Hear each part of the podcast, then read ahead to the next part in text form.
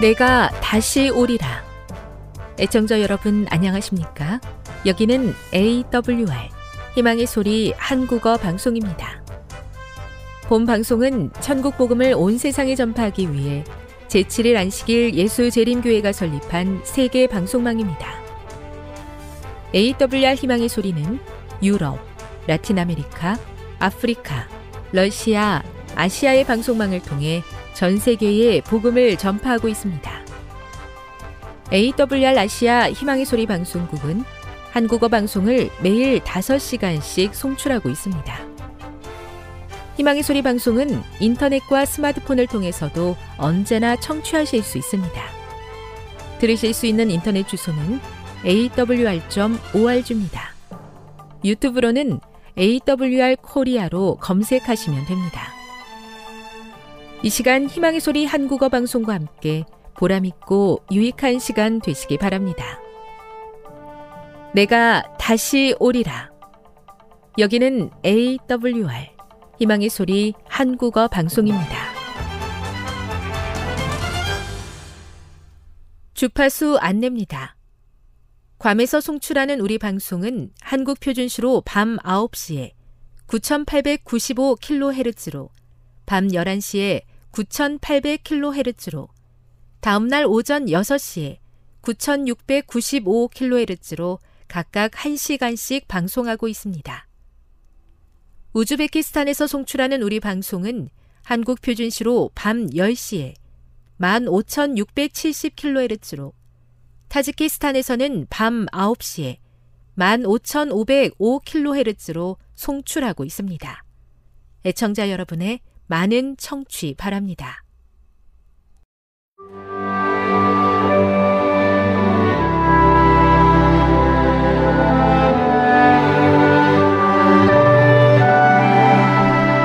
읽어주는 교과 첫째 날 8월 14일 일요일 우리 아버지의 풍성하심 만약 하나님께서 나를 정말로 사랑하신다면 나를 위해 분명히 무엇을 해주실 텐데.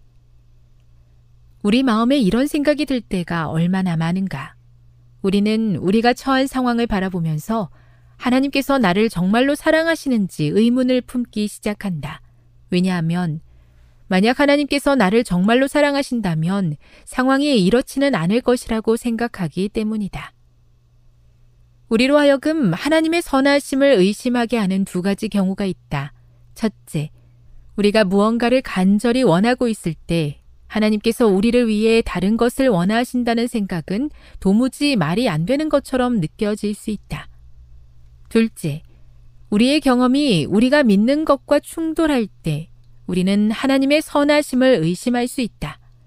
우리의 오감을 만족시키는 어떤 좋은 것을 보면서 그것은 틀림없이 우리에게 유익할 것이라고 확신하고 있는데 하나님께서 그것을 허락하지 않으시면 우리는 하나님께 화를 내기까지 한다.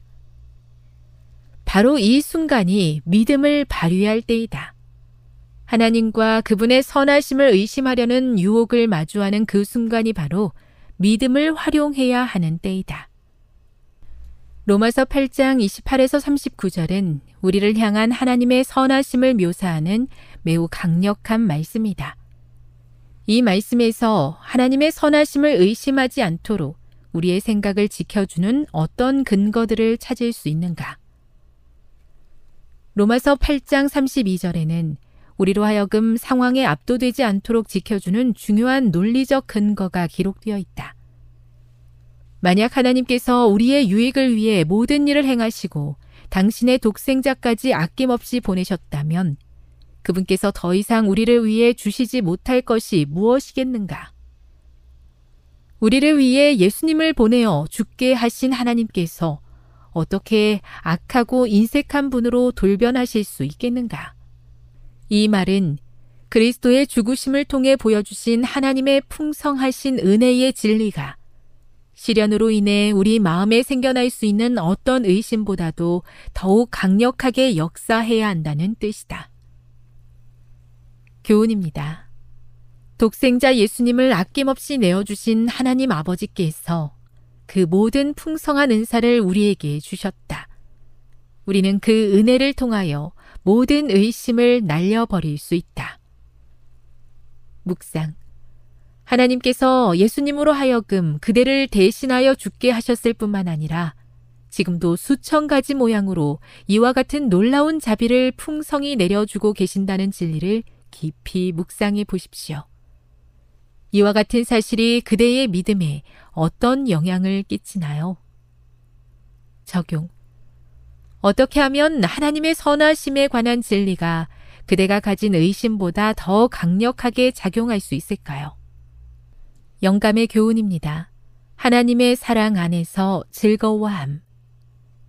어떤 사람도 항상 의심을 품고 위축되어 떨면서 그리고 자신의 길에 불평의 씨를 뿌리면서 걸어가서는 안 된다.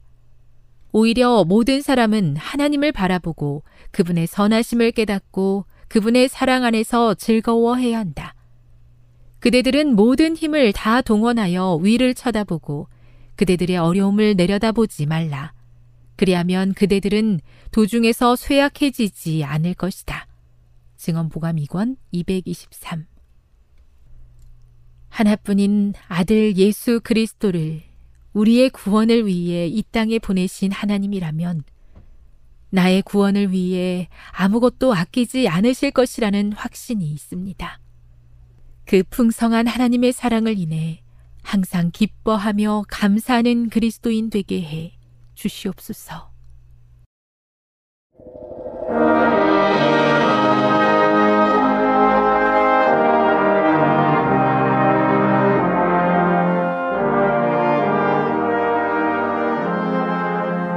희망의 소리 청취자 여러분 주 안에서 평안하셨습니까? 방송을 통해 여러분들을 만나게 되어 기쁘게 생각합니다. 저는 박용범 목사입니다. 이 시간 하나님의 은혜가 우리 모두에게 함께 하시기를 바랍니다. 이 시간에는 위태로운 상황을 극복하는 방법 세 가지라는 제목으로 함께 은혜를 나누고자 합니다. 위태로운 상황을 극복하는 방법 세 가지라는 제목입니다. 본문은 사무엘상 7장 7절로 14절입니다. 사무엘상 7장 7절로 14절입니다. 이스라엘 자손이 미스바에 모였다함을 블레셋 사람이 듣고 그 방백들이 이스라엘을 치러 올라온지라. 이스라엘 자손이 듣고 블레셋 사람을 두려워하여 사무엘에게 이르되 당신은 우리를 위하여 우리 하나님 여호와께 쉬지 말고 부르짖어 우리를 블레셋 사람이 손에서 구원하시게 하소서. 사무엘이 젖 먹는 어린 양을 취하여 온전한 번제를 여호와께 드리고 이스라엘을 위하여 여호와께 부르짖음에 여호와께서 응답하셨더라. 사무엘이 번제를 드릴 때에 블레셋 사람이 이스라엘과 싸우려고 가까이 오매 그날에 여호와께서 블레셋 사람에게 큰 우레를 바라여 그들을 어지럽게 하시니 그들이 이스라엘 앞에 패한지라. 이스라엘 사람들이 미스바에서 나가서 블레셋 사람을 따라 뱃갈 아래에 이르기까지 쳤더라. 사무엘이 돌을 취하여 미스바와 센 사이에 세워 가로되 여호와께서 여기까지 우리를 도우셨다 하고 그 이름을 에베네셀이라 하니라. 이에 블레셋 사람이 굴복하여 다시는 이스라엘 경내에 들어오지 못하였으며 여호와의 손에 사무엘에 사는 날 동안에 블레셋 사람을 막으심에 블레셋 사람이 이스라엘에게서 빼앗았던 성읍이 에그론부터 가드까지 이스라엘에게 회복되니 이스라엘이 그 사방 지경을 블레셋 사람이 손에서 도로 찾았고 또 이스라엘과 아모리 사람 사이에 평화가 있었더라. 우린 지난 시간에 위태한 상황을 극복하는 방법 세 가지라는 제목으로 그 첫 번째 방법을 살펴봤습니다. 지난 시간에 살펴본 것은 위태로운 그 상황을 극복할 수 있는 방법은 스스로는 아무것도 할 수 없음을 절실히 느껴야 한다는 사실이었습니다. 우리의 본질을 깨닫고 창조하신 하나님의 본질을 알게 될 때, 그리고 그분의 품성을 보게 될 때 우리는 이 위태로운 상황에 대하여 우리 자신의 노력을 포기하고 우리를 창조하신 그 하나님께 우리가 믿음으로 주님을 붙잡고 그분께 우리의 모든 위태로운 문제를 넘겨줄 수 있고 그때 하나님은 하나님의 방법과 하나님의 시간을 통해서 우리의 모든 문제를 해결하신다는 사실을 살펴봤습니다. 오늘은 그 두 번째와 세 번째의 방법을 살펴보려고 합니다. 둘째는 사람들 간의 신뢰를 바탕으로 한 연합이 돼야 합니다. 사람들 간의 신뢰를 바탕으로 한 연합이 돼야 합니다.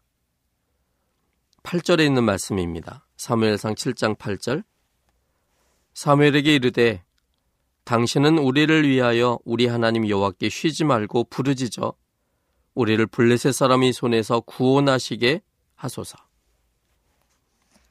블레셋 사람들의 침공에 심히 두려워했던 이스라엘 사람들은 스스로는 그 전쟁에서 승리할 수 없다고 확신한 후 그들의 지도자인 사무엘을 찾아갔습니다. 그리고는 당신은 우리를 위하여 우리 하나님 여호와께 쉬지 말고 부르짖어 우리를 블레셋 사람이 손에서 구원하시게 하소서라고 부탁했습니다. 이스라엘 사람들의 부탁은 놀라운 것이었습니다. 이스라엘 사람들은 사무엘을 온전히 신뢰하고 있다는 증거이며 각자 맡겨진 일이 다름을 인정하고 있었다는 증거입니다. 스스로는 블레셋 사람들의 공격을 막아낼 수 없다면 자신들을 구원해낼 수 있는 분은 여호와 하나님뿐이라고 그들은 생각했습니다. 여호와 하나님의 도움을 구하기 위해서는 하나님의 사람 사무엘의 기도가 절대적이라고 생각하여 사무엘에 대한 절대적 신뢰감으로 사무엘이 하나님께 쉬지 말고 기도해 줄 것을 부탁한 것입니다. 곧 일어날 수 있는 전쟁을 앞두고 전쟁을 지휘할 사사 겸 선지자인 사무엘을 골방에서 하나님께 기도하는 데 시간을 쓰도록 한 이스라엘 사람들이 하나님께 대한 신뢰와 사무엘에 대한 신뢰가 놀랍습니다. 위태로운 일이 있을 때 서로가 서로를 신뢰하고 하나로 뭉치는 일이 매우 중요합니다. 사무엘과 이스라엘 백성들이 서로 신뢰하여 하나님께 합심하여 기도하였을 때 하나님께서 그들의 기도에 응답하셨습니다. 하나님의 말씀에는 개인적인 골방에서의 기도뿐만 아니라 두세 사람이 함께 모여 연합하는 기도에 대해서도 언급하고 있습니다. 우리 이 부분을 마태복음 6장 6절에 있는 말씀을 먼저 좀 보겠습니다. 마태복음 6장 6절입니다. 너희는 기도할 때에 내 골방에 들어가 문을 닫고 은밀한 중에 계신 내 아버지께 기도하라. 은밀한 중에 보시는 내 아버지께서 갚으시리라. 예수님은 우리가 기도할 때에 이방인처럼 혹은 외식하는 자처럼 보이게 하기 위해서 회당이나 큰 거리 어귀에서 서서 기도한 것이 아니라 오히려 골방에 들어가 문을 닫고 은밀한 중에 계신 내 아버지께 기도하라고 말씀하셨습니다. 개인적인 골방에서의 기도를 특별히 강조한 대목입니다. 그런데 예수님의 기도는 이렇게 개인적인 골방에서 하는 기도뿐만 아니라 연합하여 기도하는 것에 대해서도 언급하고 계십니다. 마태음 18장 19절과 20절에 있는 말씀입니다. 마태음 18장 19절 20절 진실로 다시 너에게 이르노니 너희 중에 두 사람이 땅에서 합심하여 무엇이든지 구하면 하늘에 계신 내 아버지께서 저희를 위하여 이루게 하시리라. 두세 사람이 내 이름으로 모인 곳에는 나도 그들 중에 있느니라. 이 말씀 속에서는 두세 사람에서의 합심을 강조합니다. 두세 사람이 주님의 이름으로 모이는 곳에 주님도 그곳에 함께 있겠다고 약속하셨고 두 사람이 땅에서 합심하여 구하는 무엇이든지 하나님께서 저희를 위하여 이루게 하시겠다고 그렇게 약속하셨습니다. 우리나라 속담에 사공이 많으면 배가 산으로 간다라는 말이 있지만 성경은 모사의 중요성을 강조하고 있습니다. 특별히 지혜의 책인 잠언에는 모사의 중요성을 강조하고 있습니다. 잠언에 이 모사라는 단어가 세 번 나오는데 모두 한결같이 긍정적으로 나옵니다. 먼저 잠언 11장 14절에 있는 말씀입니다. 잠언 11장 14절 도략이 없으면 백성이 망하여도 모사가 많으면 평안을 누리느니라. 여기 모사가 많을 때 평안을 누리게 될 거라고 말하고 있습니다.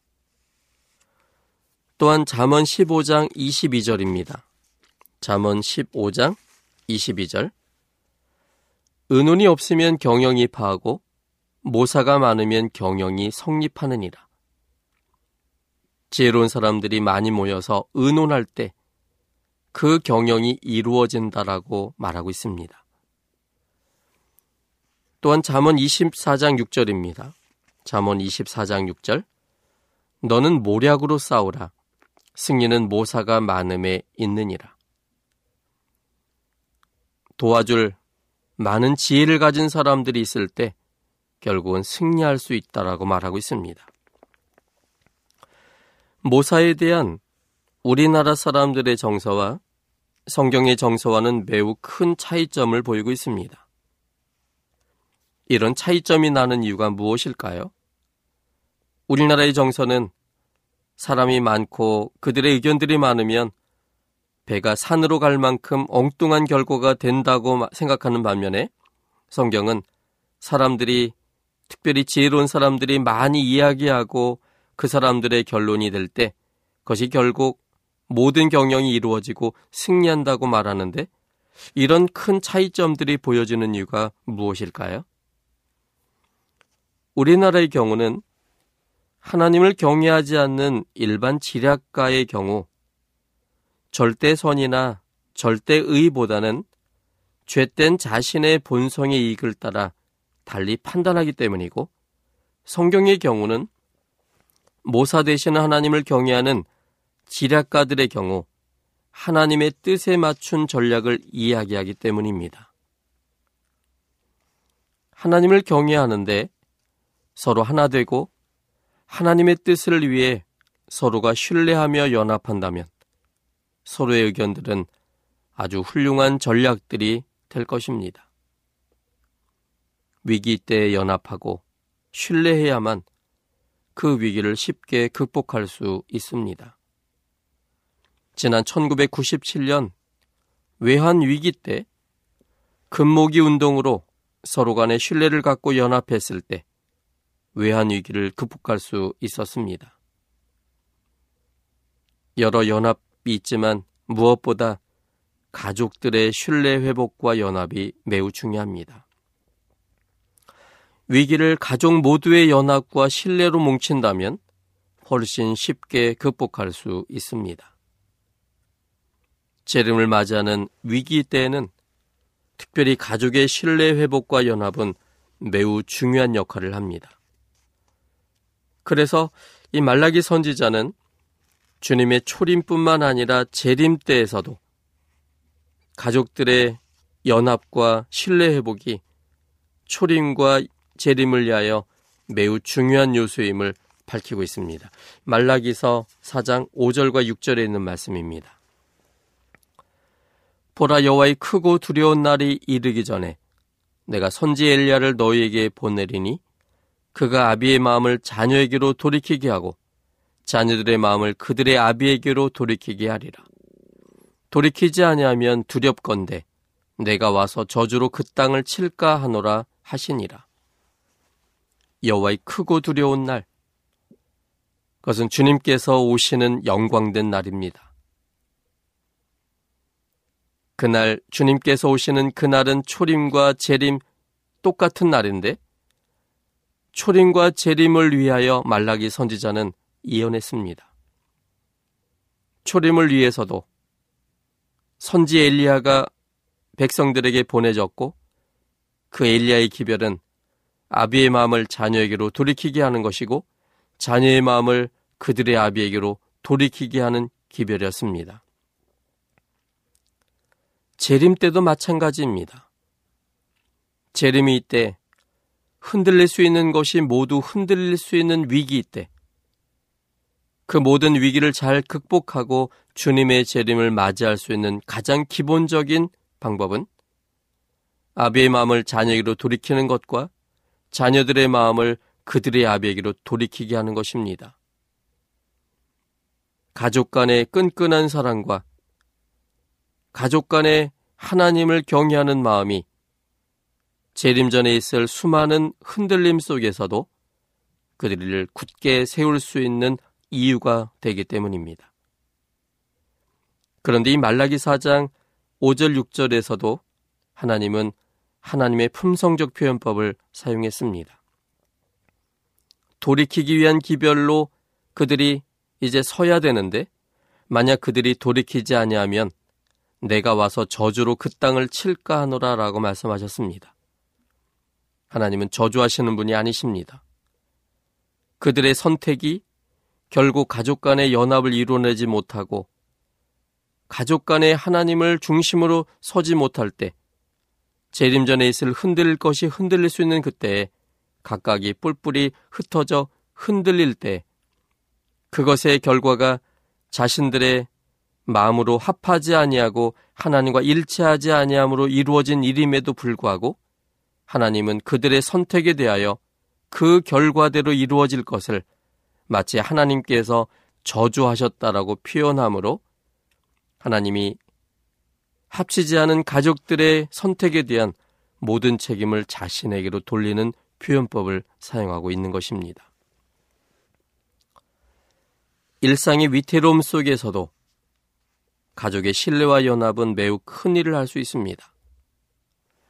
언제나 나를 지지하고 환영하고 내 편이 있다는 사실이 함께 하나님께 지혜와 능력을 구하도록 하고 하나 되는 연합 속에 하나님께서 역사하십니다. 가족의 소중함은 우리가 언제나 강조해도 지나치지 않습니다. 무엇보다도 가족 간의 신뢰와 연합이 중요합니다. 뿐만 아니고 우리와 함께하는 이웃들, 함께하는 친구들의 연합과 신뢰 회복이 중요합니다. 결국은 사람 간의 문제가 가장 큰 문제이기 때문에 우리는 어떠한 위태로움이 있다 할지라도 사람들 간의 신뢰를 바탕으로 한 연합이 있을 때 그 위태로움이 해결될 수 있다는 사실을 우리가 확신하셔야 됩니다. 그럼 우리들은 하나님 안에서 하나 되는 가족, 하나 되는 친구들, 하나 되는 이웃, 하나 되는 교회가 되기 위하여 우리가 서로 노력하고 격려하셔야만 합니다. 우리의 본성은 교만과 이기심으로 사람 간의 연합이 이루어지기가 쉽지 않습니다. 내가 그런 똑같은 죄의 본성을 가진 것처럼 상대방도 똑같은 본성을 가지고 있기 때문에 각각의 교만은 충돌하고 각각의 이기심은 충돌할 수밖에 없습니다. 그래서 위태로움의 시기 때 우리는 우리의 본성대로 연합되지 않을 뿐만 아니라 그것은 결과적으로 위기 속에 빠져버리게 됩니다. 그럴 때 우리의 방법은 하나님을 우리의 중심에 모시는 것입니다. 우리의 죄된 본성의 힘이 하나님의 품성으로 인하여 제어되게 하는 것입니다. 우리 각각의 본성들이 하나님에 의해서 조절될 때 우리는 그동안 해보지 못했던 연합과 신뢰를 통하여 우리가 함께 대처하여 위태로움을 극복할 수 있게 됩니다. 세 번째 방법은 위태로움을 극복할 수 있는 세 번째 방법은 하나님과의 신뢰 관계가 회복돼야 합니다. 하나님과의 신뢰 관계가 회복돼야 합니다. 본문 사무엘상 7장 9절에 있는 말씀입니다. 사무엘상 7장 9절입니다. 사무엘이 젖먹는 어린 양을 취하여 온전한 번제를 여호와께 드리고 이스라엘을 위하여 여호와께 부르짖음에 여호와께서 응답하셨더라. 하나님께 기도하도록 위임받은 사무엘은 젖먹는 어린 양을 취하여 온전한 번제를 여호와께 드리고 이스라엘을 위하여 여호와께 부르짖었습니다. 여기서 온전한 번제란 무엇을 의미하는 것일까요? 그것은 형식을 강조하는 것이 아닌 마음가짐을 강조하는 듯 합니다. 이사야 1장 11절부터 15절은 형식에 대해서 하나님은 견디지 못할 것으로 말씀하고 계시고 또 이사야 1장 16절부터 17절은 하나님께서 받으시는 마음가짐에 대해서 말씀하고 계십니다. 우리 이 부분을 좀 살펴보겠습니다. 이사야 1장 11절부터 있는 말씀을 먼저 보겠습니다. 여호와께서 말씀하시되 너의 무수한 재물이 내게 무엇이 유익하뇨 나는 수양의 번제와 살찐 짐승의 기름에 배불렀고 나는 수송아지나 어린 양이나 수염수의 피를 기뻐하지 아니하노라 너희가 내 앞에 보이러 오니 그것을 누가 너희에게 요구하였느뇨 내 마당만 밟을 뿐이니라 헛된 재물을 다시 가져오지 말라. 분양은 나의 가증 여기는 바요 월삭과 안식일과 대회로 모이는 것도 그러하니 성회와 아울러 악을 행하는 것을 내가 견디지 못하겠노라. 내 마음이 너희의 월삭과 정한절기를 싫어하나니 그것이 내게 무거운 짐이라. 내가 지기에 곤비하였느니라. 너희가 손을 펼 때에 내가 눈을 가리우고 너희가 많이 기도할지라도 내가 듣지 아니하리니 이는 너희의 손에 피가 가득함이니라. 이 말씀 속에서는 그들이 드렸던 여러 형식들, 이러한 모든 것들이 하나님과의 관계가 형성되지 않은 상태 속에서 하나님의 품성을 오해하는 상태 속에서 그들이 이런 재물을 드려야만 하나님께서 복을 주겠다는 생각으로 드리는 재물과 그리고 지켜지는 안식일들이 하나님께는 매우 견디기 힘든 것이라고 말씀하고 계십니다. 반면에 16절부터 17절까지 보면 너희는 스스로 씻으며 스스로 깨끗게 하여 내 목전에서 너희 악업을 버리며 악행을 그치고 선행을 배우며 공의를 구하며 학대받는 자를 도와주며 고아를 위하여 신원하며 과부를 위하여 변호하라 하셨느니라. 행위가 아니라 그들의 마음이 하나님의 품성처럼 그들의 마음이 변화되기를 원하고 있습니다. 그들의 마음이 하나님의 품성을 닮아서 선행을 베풀고 공의를 구하고 학대받는 자를 도와주고 고아를 위하여 신원하고 과부를 위하여 변호한다면 그것은 하나님을 아는 사람의 모습이고 그것은 하나님과 연결된 사람임이 증명되는 것입니다. 하나님과 마음으로 통하지 않고 그들의 행위로 하나님과 함께하고자 하는 것은 하나님께서는 부질없는 짓이라고 말합니다. 내 마당만 밟을 뿐이라고 선언하십니다. 반면에 그들의 마음이 하나님과 합쳐졌을 때 하나님은 그들과의 연결을 통하여 그들과 생명으로 하나 되는 경험을 갖게 되고 하나님은 그것을 원하심을 말씀하고 계십니다. 그러므로 사무엘이 드린 온전한 번제란 하나님과의 관계를 회복하고 온전히 하나님만을 신뢰하는 마음으로 행한 예배라고 할 수 있습니다. 하나님께서는 언제나 우리들과 함께 계시고 싶어 하시지만 죄가 하나님과 우리 사이를 갈라놓았습니다. 하나님을 거절하는 우리의 선택의 결과로 하나님과 우리 사이가 갈라진 것입니다. 죄의 본성이 하나님을 거부하고 하나님을 싫어합니다. 그러므로 하나님의 사랑을 깨닫고 확신할 때만 하나님과의 관계가 회복이 됩니다. 하나님은 하나님을 찾는 사람의 기도를 들으시고 응답하실 수가 있습니다. 예레미야 29장 13절부터 13절까지 있는 말씀입니다. 예레미야 29장 11절부터 13절입니다. 나 여호와가 말하노라 너희를 향한 나의 생각은 내가 나니 재앙이 아니라 곧 평안이요. 너희 장래의 소망을 주려 하는 생각이라. 너희는 내게 부르짖으며 와서 내게 기도하면 내가 너희를 들을 것이요. 너희가 전심으로 나를 찾고 찾으면 나를 만나리라. 이 말을 오해하면 하나님께서는 우리의 행위대로 응답하시는 것처럼 보입니다. 전심으로 찾고 찾을 때 만나지는 분처럼 생각되어질 수 있습니다. 그렇다면 그것은 큰 문제가 됩니다. 하나님은 우리가 전심으로 찾아야만 겨우 찾아지는 분이 아니라 언제나 우리와 함께 계시고 싶은 분이십니다. 그런데 하나님께서 우리 속에 오고 싶지만 우리가 거절하여 하나님이 우리 속에 오시지 못하는 것입니다. 그래서 이것을 사실적 표현이 아니라 하나님의 품성적 표현으로 표현한 것입니다. 하나님께서 우리에게 오고 싶어 하지만 우리가 거절함으로 오지 못한 그 상황에서 우리가 주님을 선택할 때 하나님은 안심하고 우리를 찾아올 수 있다는 말로 설명한 것입니다. 하나님께서 함께 계시면 수만의 천사가 우리를 둘러 진치게 됩니다. 열왕기하 6장 14절부터 17절까지 있는 말씀입니다.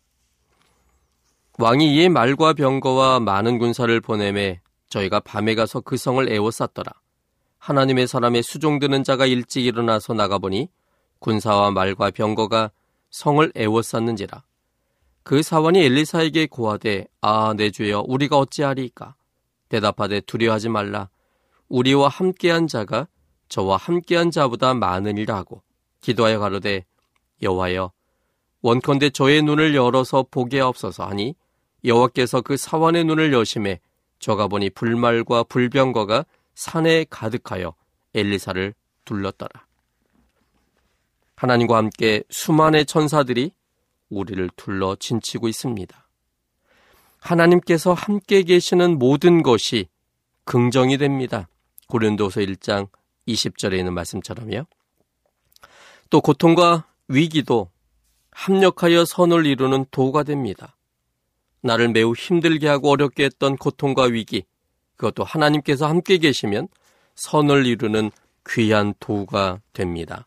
로마서 8장 28절은 이 말씀을 우리에게 설명합니다. 우리가 알거니와 하나님을 사랑하는 자, 곧 그 뜻대로 부르심을 입은 자들에게는 모든 것이 합력하여 선을 이루느니라. 고통과 위기까지도 선을 이루는 도구로 변화시킬 수 있습니다. 하나님은 모든 것을 순식간에 바꾸어 놓으실 수 있으십니다. 그러므로 위태로울 때에는 더욱더 하나님을 신뢰해야 합니다. 하나님과의 신뢰가 회복되면 하나님께서 하나님의 백성들을 지키십니다. 오늘 본문 사무엘상 7장 10절 13절에 있는 말씀입니다. 사무엘상 7장 10절 사무엘이 번제를 드릴 때 블레셋 사람이 이스라엘과 싸우려고 가까이 오매 그날에 여호와께서 블레셋 사람에게 큰 우레를 발하여 그들을 어지럽게 하시니 그들이 이스라엘 앞에 패한지라. 13절입니다. 이에 블레셋 사람이 굴복하여 다시는 이스라엘 경내에 들어오지 못하였으며 여호와의 손이 사무엘에 사는 날 동안에 블레셋 사람을 막으심에 하나님께서 이 모든 것들을 해결하신 겁니다. 그 결과가 바로 회복과 평화입니다. 14절에 보면 블레셋 사람이 이스라엘에게서 빼앗았던 성읍이 에구름부터 가득까지 이스라엘에게 회복되니 이스라엘이 그 사방 지경을 블레셋 사람이 손에서 도로 찾았고 또 이스라엘과 아모리 사람 사이에 평화가 있었더라. 드디어 하나님께서 함께 계실 때 그 결과가 회복과 평화였습니다. 모든 것을 도로 찾았고 그래서 새로운 평화가 도래했습니다. 위태로운 일이 있을 때 우리를 창조하신 그 하나님을 신뢰하시기 바랍니다. 위태로운 상황을 극복하는 세 가지 방법은 첫째는 스스로는 아무것도 할 수 없음을 절실히 느껴야 합니다. 두 번째 방법은 사람들 간의 신뢰를 바탕으로 한 연합이 되어야 합니다. 세 번째는 하나님과의 신뢰 관계가 회복되어야 합니다. 그러면 하나님께서 주시는 평화 속에 있게 됩니다. 결국 하나님께서 이 모든 위태로운 것들을 헤쳐나가게 하시고 그리고 마침내 우리에게 평화를 허락하십니다. 빌립보서 4장 6절과 7절에 있는 하나님의 약속을 보겠습니다. 빌립보서 4장 6절 7절입니다. 아무것도 염려하지 말고 오직 모든 일에 기도와 간구로 너희 구할 것을 감사함으로 하나님께 아뢰라. 그리하면 모든 지각에 뛰어난 하나님의 평강이 그리스도 예수 안에서 너희 마음과 생각을 지키시리라. 하나님의 약속이 여러분의 것이 되기를 바랍니다. 지금 여러분께서는 AWR 희망의 소리 한국어 방송을 듣고 계십니다.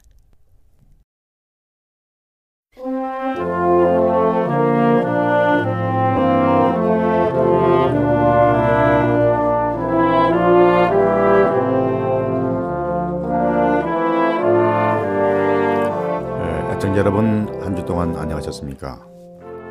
한국연합회 성경연구소장 임봉경 목사입니다.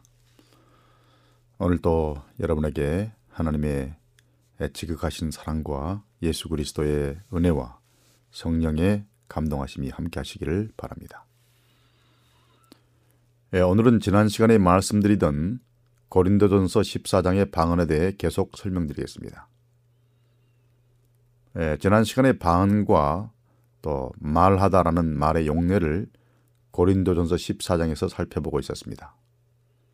오늘은 이 방언과 말하다를 합해서 방언 말함이라는 구절의 용례를 성경 전체를 통해서 알아보면서 방언 말함이라는 말이 과연 무슨 뜻인지를 구체적으로 살펴보겠습니다.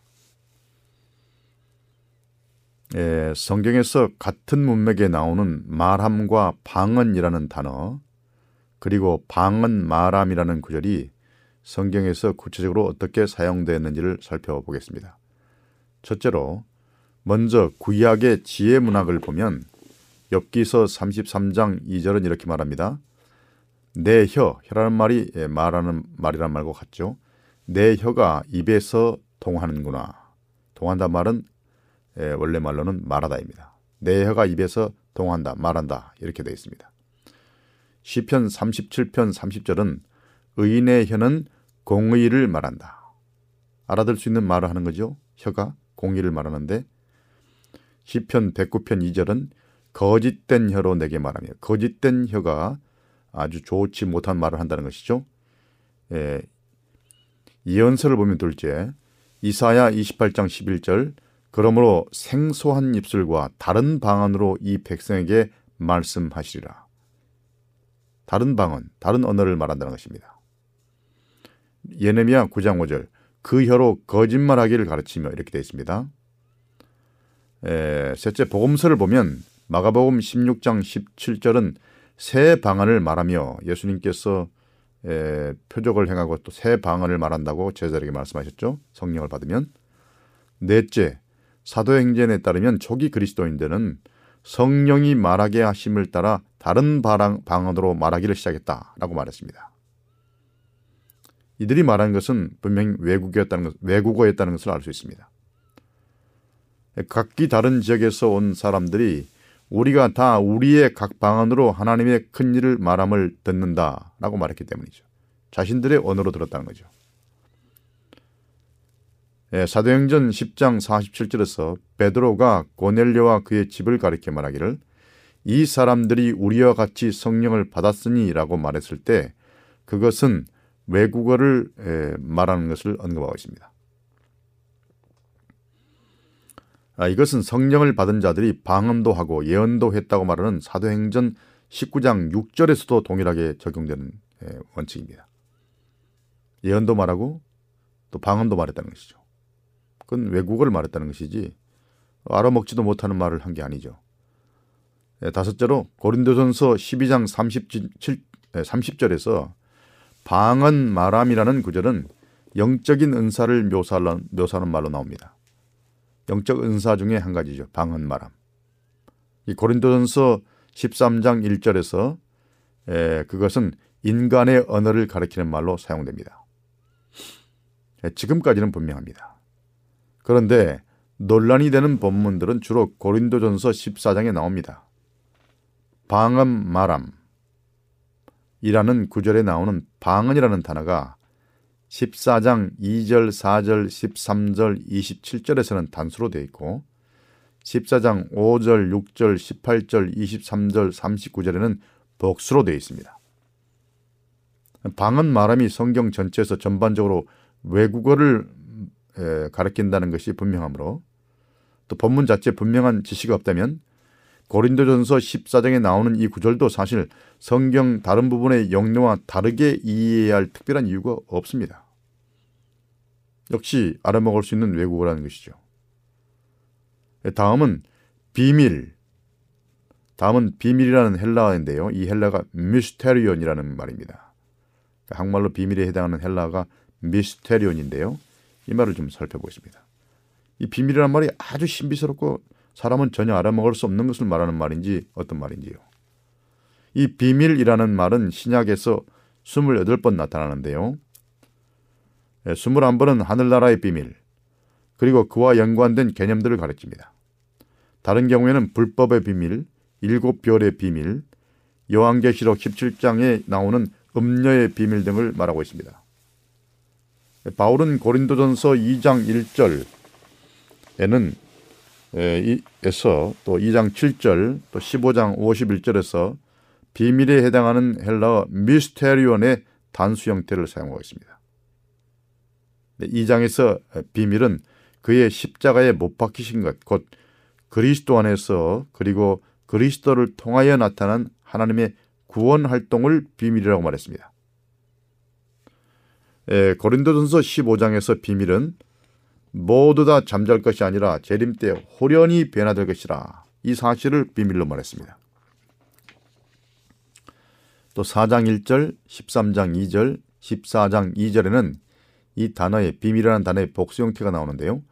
결론적으로 바울의 글에서 비밀은 하나님으로 말미암아 계시된 진리들 곧 그리스도의 그리스도와 및 구원의 계획과 관련된 진리들을 가리키는 말입니다.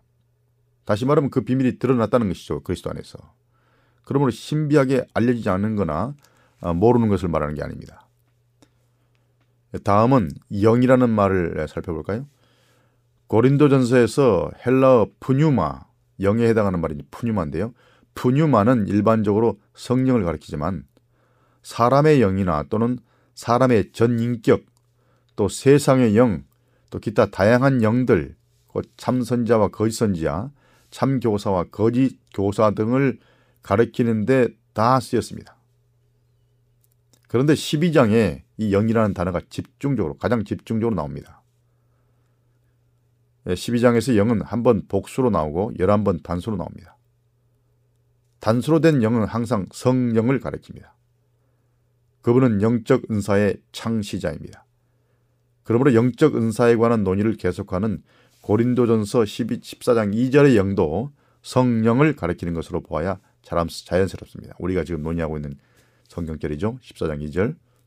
또한 바울이 사람의 영에 대해 말할 때는 사람의 영인 것을 명시적으로 말합니다. 그가 대명사나 동격어 어구 같은 수식어를 사용할 때 또 그의 편지의 문맥을 보면 영이 어떤 영인지가 분명하게 알수 있습니다. 그러나 고린도전서 14장 2절에는 어떤 특별한 수식어가 없기 때문에 바울이 단수이고 그러니까 바울이 성령을 가리켰다고 생각할 수 있겠습니다.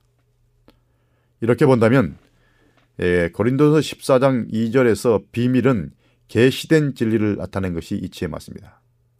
그리고 방언을 말하는 자는 사람에게 하지 아니하고 하나님께 하나니 이는 알아듣는 자가 없고 그 영으로 비밀을 말한다. 아직도 애매해 보이죠. 성경 전체 영내에서 방언은 소통이 가능한 외국어를 가리키고 비밀이란 말은 그리스도 안에서 성령으로 계시된 구속의 활동을 가리킵니다. 여기서 영은 성령을 가리킨다는 말입니다. 좀 더 살펴보겠습니다. 한편으로 바울은 영적 은사를 활용하라고 교회를 독려하면서 다른 한편으론 방언 은사의 남용을 교정하자 교정하고자 하고 있습니다. 고린도 교인들은 방언 은사를 의도된 목적, 즉 외국어를 말하는 사람들에게 복음을 전하기 위한 그런 목적에 맞게 사용하는 대신 교회 안에서 자신을 내세우고 주의를 얻으려는 목적으로 잘못 사용한 것이었습니다. 그래서 교회가 무질서하고 혼란스럽고 파당이 생긴 것이죠. 그래서 바울이 이렇게 말한 것입니다. 방언을 말하는 자는 사람에게 하지 아니하고 하나님께 하나니 이는 알아듣는 자가 없다 이렇게 말한 것입니다. 그저 통역시 없이 그냥 혼란스럽게 무질서하게 자기가 어, 받은 은사의 그 외국어를 막 짓거려대면 교회가 복잡하고 아무도 알아듣지 못하고 하나님만 알아먹는, 알아먹는 소리를 하고 있냐 이런 얘기죠. 이 말은 교인들이 알아듣지도 못하고 하나님이나 알아들 수 있는 다른 언어를 짓거려대면서 교회를 혼란스럽게 빠뜨리고 있는 상황을 묘사하고 있는 것입니다. 즉 하나님께서는 모든 말을 다 이해하시지만 교인들은 모든 언어를 다 이해할 수 없고 그 모든 언어가 알 수 없는 이상한 것으로 들린다는 것이죠. 그래서 통역이 필요하고 한 사람 두 사람씩 차례대로 질서 있게 외국어를 말하고 또 통역이 필요하다는 것입니다. 고린도 교회는 국제 무역 항구였기 때문에 여러 외국에서 온 사람들이 모여들었고 또 그 나라 방언들이 달랐기 때문에 그런 방언의 은사가 필요한 교회였습니다마는 그걸 질서대로 해야지 무질서하게 하면 안 된다는 것이죠. 많은 신실한 그리스도인들은 고린도 전서에서 바울이 이해할 수 없는 무화경의 하늘 언어에 관해 말하고 있다고 생각하지만 성경 전체의 지금까지 증거를 볼 때 고린도 전서의 방언이 실제 언어를 가리킨다고 보야 그게 건전한 것입니다. 에, 첫째, 고린도전서 전후 문맥을 보면 이 방언이 실제 언어임을 보여줍니다. 고린도전서 13장 1절은 바로 앞장은 사람의 방언이라는 독특한 표현을 사용합니다. 이 말은 확실히 인간의 언어를 가리키는 표현입니다. 바울은 가정하여 내가 외국어를 말하고 심지어 천사처럼 하늘 사람들이 알아먹는 하늘의 외국어를 말할 수 있다 해도 사랑이 없으면 그것은 아무런 가치가 없다고 말한 것입니다. 이런 문맥에서 고린도서 14장을 말하는 겁니다. 아, 둘째, 신약 전반에 걸쳐서 언어를 의미하는 같은 헬라어 글로스다가 방언의 은사를 가리키는 데도 사용되었습니다. 사도행전 2장에서 방언이 외국어를 가리키기 때문에 고린도전서에서도 방언 전서의 방언도 외국어로 이해하는 것이 타당합니다. 그러나 어떤 그리스도인들은 이 두 방언을 다른 방언으로 보는 것이죠. 난해한 구절은 분명한 구절에 비추어서 해석돼야 합니다. 다시 말해서 고린도전서 14장은 전후 문넷과 방언이 분명하게 외국어를 가리킨다는 사도행전 2장에 비추어 해석해서 성경 전반적인 의미를 캐치해내야 됩니다. 셋째, 하나님은 인간의 지성을 통해서 역사합니다. 마태복음 6장 7절을 보면 이방인처럼 증언부언, 이해할 수 없는 말을 계속해서 반복적으로 지켜리는 걸 말합니다. 그런 증언부언하지 말라고 권고하신 에, 주님께서 아무도 이해할 수 없는 무화경의 언어를 말하라고 독려하시거나 또 그런 은사를 주실 리가 없습니다. 넷째, 고린도전서 14장 21절은 이 문맥에서 방언의 은사가 무엇인지를 말하는 정의 같은 것을 제공하고 있습니다. 이 성경절에서 바울은 하나님께서 생소한 입술, 다시 말하면 외국 사람의 말, 외국, 외국어, 다시 문자적으로 말하면 다른 방언으로 이 백성에게 말씀하실 것이라고 말하는 이사야 28장 11절을 인용하고 있습니다. 그런데요, 이, 이 인용된 이사야 28장의 문맥을 보면 다른 방언, 곧 외국어를 말하는 사람인 것이 분명합니다.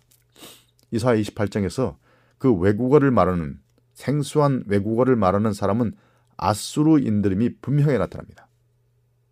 그러므로 에, 이 증거를 보아도 고린도서 14장 21절이 분명하게 시사합니다. 아수리인 같은 그런 사람들이 말하는 새로운 알 수 없는 방언을 말하는 것입니다. 구약의 구약을 헬라어로 번역한 70인역은 다른 방언이란 말을 글로사 헤테라라고 번역하는데요. 글로사 헤테라 헤테라가 다른이란 말입니다. 바울은 이 두 단어를 두 단어를 결합하여 헤테로 글로소이라는 말을 만들어냈습니다. 헤테로 글로소이 다른 방언들 이런 유비는 고린도 교회에서 일어난 예, 일도 이사야의 상황과 같은 경험임을 분명하게 암시하는 것으로 보입니다. 외국어들이 방언 말하는 자들을 통해 교회에 유입됐으나 듣는 자들이 이해할 수 없다는 점에서 바람직한 결과를 내지 못한 것이 고린도전서 14장의 배경입니다. 예, 고린도전서 14장 21절이 분명하게 외국어에 관해서 말하므로 14장 2절 역시 실제 인간의 언어를 가리킨다고 보아야 할 것입니다. 더욱이 오순절에 실제 언어를 말한 것이 믿지 않는 자들에게 강력한 표적이 되어 그들을 회개로 이끈 것처럼 고린도전서 14장 22절에서도 방언이 믿지 않는 자들을 위한 표적으로 주어졌던 것입니다. 네, 고린도 교는 국제 항구이기 때문에 그런 은사가 필요했습니다. 다섯째로 성령의 은사들은 공공의 유익을 위해 주어졌으므로 순전히 자기 만족과 자기 과실을 위해서만 은사를 사용하는 것은 옳지 못하다는 것입니다. 여섯째, 방언의 은사가 사도행전 2장에 묘사된 오순절날에 처음으로 나타났는데 거기서 그것은 외국어로 분명하게 묘사되어 있으며 믿는 자들에게 따를 새로운 방언 말함을 언급하는 마가복음 16장 17절 예언에 성취했다고 볼 수 있는 것입니다. 어, 우리가 주목해야 할 점은 사도행전 2장에 묘사된 사건들이 고린도전서에 제시된 사건들보다가 더 이른 시기에 일어난 것이 분명하죠. 그런데도 고린도 사람들에게 보낸 편지가 사도행전보다 먼저 기록된 것입니다. 이건 대단히 시사성이 있는 말이에요. 왜냐하면 고린도 전서를 기록할 때 이미 사도행전 2장의 방언의 표정을 알고 기록된 것입니다. 그러므로 고린도전서에서 말할 때도 역시 사도행전에 일어났던 그런 방언의 은사를 알고 그것도 역시 같은 방언의 은사라고 보는 것이죠. 또한 고린도전서 14장과 또 사도행전 2장 2장과 방언의 은사를 말하는 사도행전의 다른 본문들 사이에는 여러 가지 유사한 연관성이 있습니다. 에, 이런 문제들에서는 다음 시간에 잠깐 더 살펴보겠습니다. 자, 오늘은 여기까지 하겠습니다. 그럼 다음 시간에 또 뵙겠습니다. 안녕히 계십시오.